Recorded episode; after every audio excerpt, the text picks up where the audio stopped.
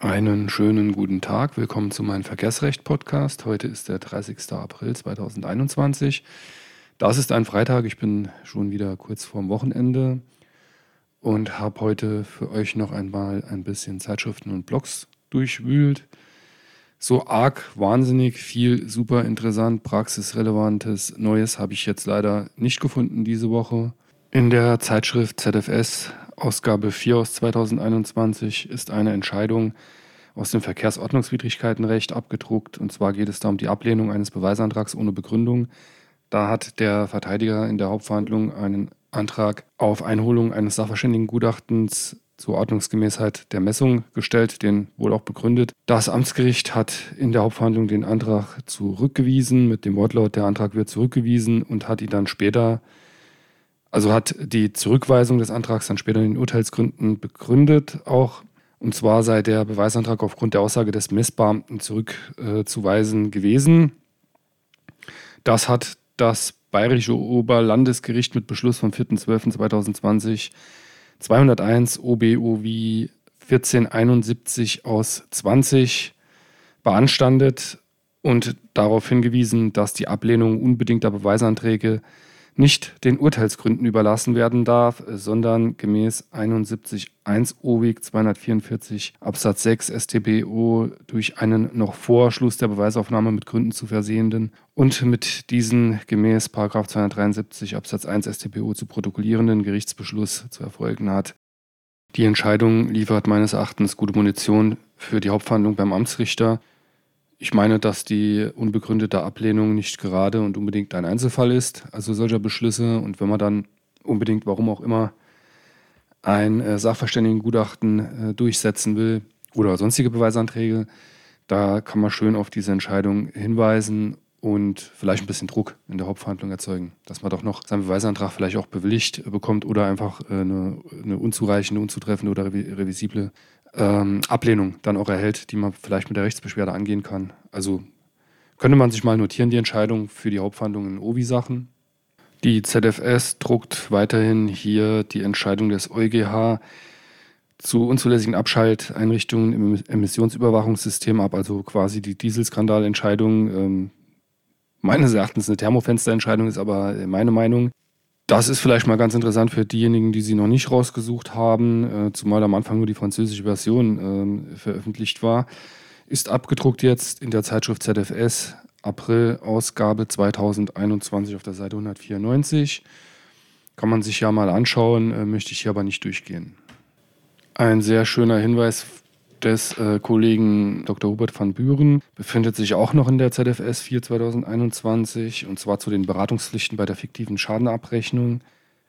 Was ich da rauspicken wollte, ist die Schlussbetrachtung und da kommt er zu dem Schluss, zu den Beratungspflichten eines Rechtsanwalts gehört es eben bei der fiktiven Abrechnung auch, dass er den Mandanten darauf hinzuweisen hat, dass er im Falle eines erneuten Unfalls, also eines Zweitunfalls eben, die Beseitigung des Vorschadens entsprechend nachweisen äh, muss.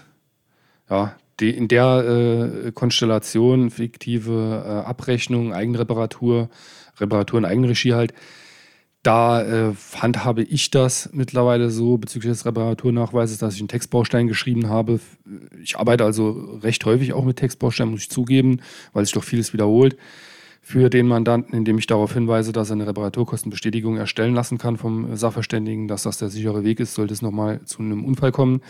Und dass er aber damit rechnen muss, dass der Versicherer diese Kosten nicht ersetzt, weil, äh, wenn wir mal ehrlich sind, also A, im Saarland äh, werden die in der Regel nicht ersetzt, vielleicht vom einen oder anderen äh, Amtsrichter schon, aber nach, nach dem Landgericht Saarbrücken eben nicht oder nur bei besonderer Veranlassung solcher Reparaturbestätigungen. Die sind also schwer durchsetzbar bei uns. Ja, doch, ich meine aber äh, dennoch, wie gesagt, wenn man dann, äh, wenn der gleiche Mandant nochmal kommt und hat einen Unfall, was ja durchaus äh, vorkommen könnte, dann halte ich es auch wie der Kollege von Büren dafür äh, besser, wenn man das ordnungsgemäß vorher gemacht hat. Und wenn der vorher informiert wird, dass er unter Umständen auf den Kosten der Reparaturbestätigung sitzen bleiben kann und dass er das eben selber äh, tragen muss, äh, kann er es auch selber entscheiden. Das ist das eine. Und das zweite ist, der Sachverständige bleibt halt nicht mehr drauf sitzen. Weil die haben ja jetzt das Problem, äh, dass die diese Reparaturbestätigungen eigentlich jahrelang immer äh, gemacht haben. Jetzt werden sie nicht mehr so ersetzt, wie es früher mal war anfangs. Also so habe ich das in Erinnerung, dass das anfangs gezahlt wurde immer. Und ähm, da stellt sich dann in dem, in, dem Zusammenhang die Frage, äh, wenn man den Sachverständigen vertritt, natürlich nicht gegen den eigenen Mandanten, sondern in anderen Fällen und dem bei der Beitreibung der Forderungen hilft. Das werden ja viele Kollegen wahrscheinlich auch machen. Wir arbeiten ja, muss man mal sagen, einfach mit Sachverständigen zusammen. Wenn jetzt der Sachverständige mit einem eigenen Fall kommt, mit dem man nichts zu tun hat und will da seine Forderungen äh, haben und er kommt mit der Reparaturbestätigung, da meine ich, stellt sich schon die äh, interessante Frage, hat der den äh, Gutachtenbeauftragenden, also seinen Kunden, entsprechend belehrt, dass der Haftpflichtversicherer es nicht bezahlt. Muss der den vielleicht auch belehren? Wie ist das denn? Deshalb habe ich meinem Sachverständigen auch so einen Textbaustein zur Verfügung gestellt bezüglich der Reparaturkostenbestätigung, dass er den auch äh, selber verwenden kann, um da bezüglich seiner Forderungen, sind ja meistens so 80, 90 Euro rum, nicht sitzen zu bleiben. Ist ja doch auch Aufwand, wenn man da nochmal unter Umständen hinfahren muss, Auto fotografieren, anschauen und so weiter. Ne? Abgedruckt ist, sehe ich hier auch noch äh, die Entscheidung des BGH zum Thema Verjährung in Sachen Dieselskandal. Die ist auch vom 17.12.2020. Fundstelle, wie gesagt, ZFS April 2021. Möchte ich aber hier nicht näher drauf eingehen, unterstelle ich mehr oder weniger als allgemein bekannt. Warum auch immer arbeite ich mich heute von hinten nach vorne durch die ZFS 421, aber es ist ja auch Freitag. Da ist noch ein ganz schöner Aufsatz drin, ähm, ob man den jetzt so zwingend für die Praxis braucht. Ah, ich meine, man kann das, die eine oder andere Entscheidung hier kann man bestimmt argumentativ verwenden, muss man vielleicht aber auch gar nicht, je nachdem, wie man es da so hat bei seinem Amtsgericht mit Ordnungswidrigkeiten. Und zwar geht es um das Thema Abgrenzung zwischen Regel- und Grenzfall bei der Rechtsprechung norddeutscher Amtsgerichte bei 21 bis 25 km/h Verstößen. Gemeint ist damit, ich bringe es mal auf den Punkt, so wie ich es verstanden habe, Vermeidung des Punktes.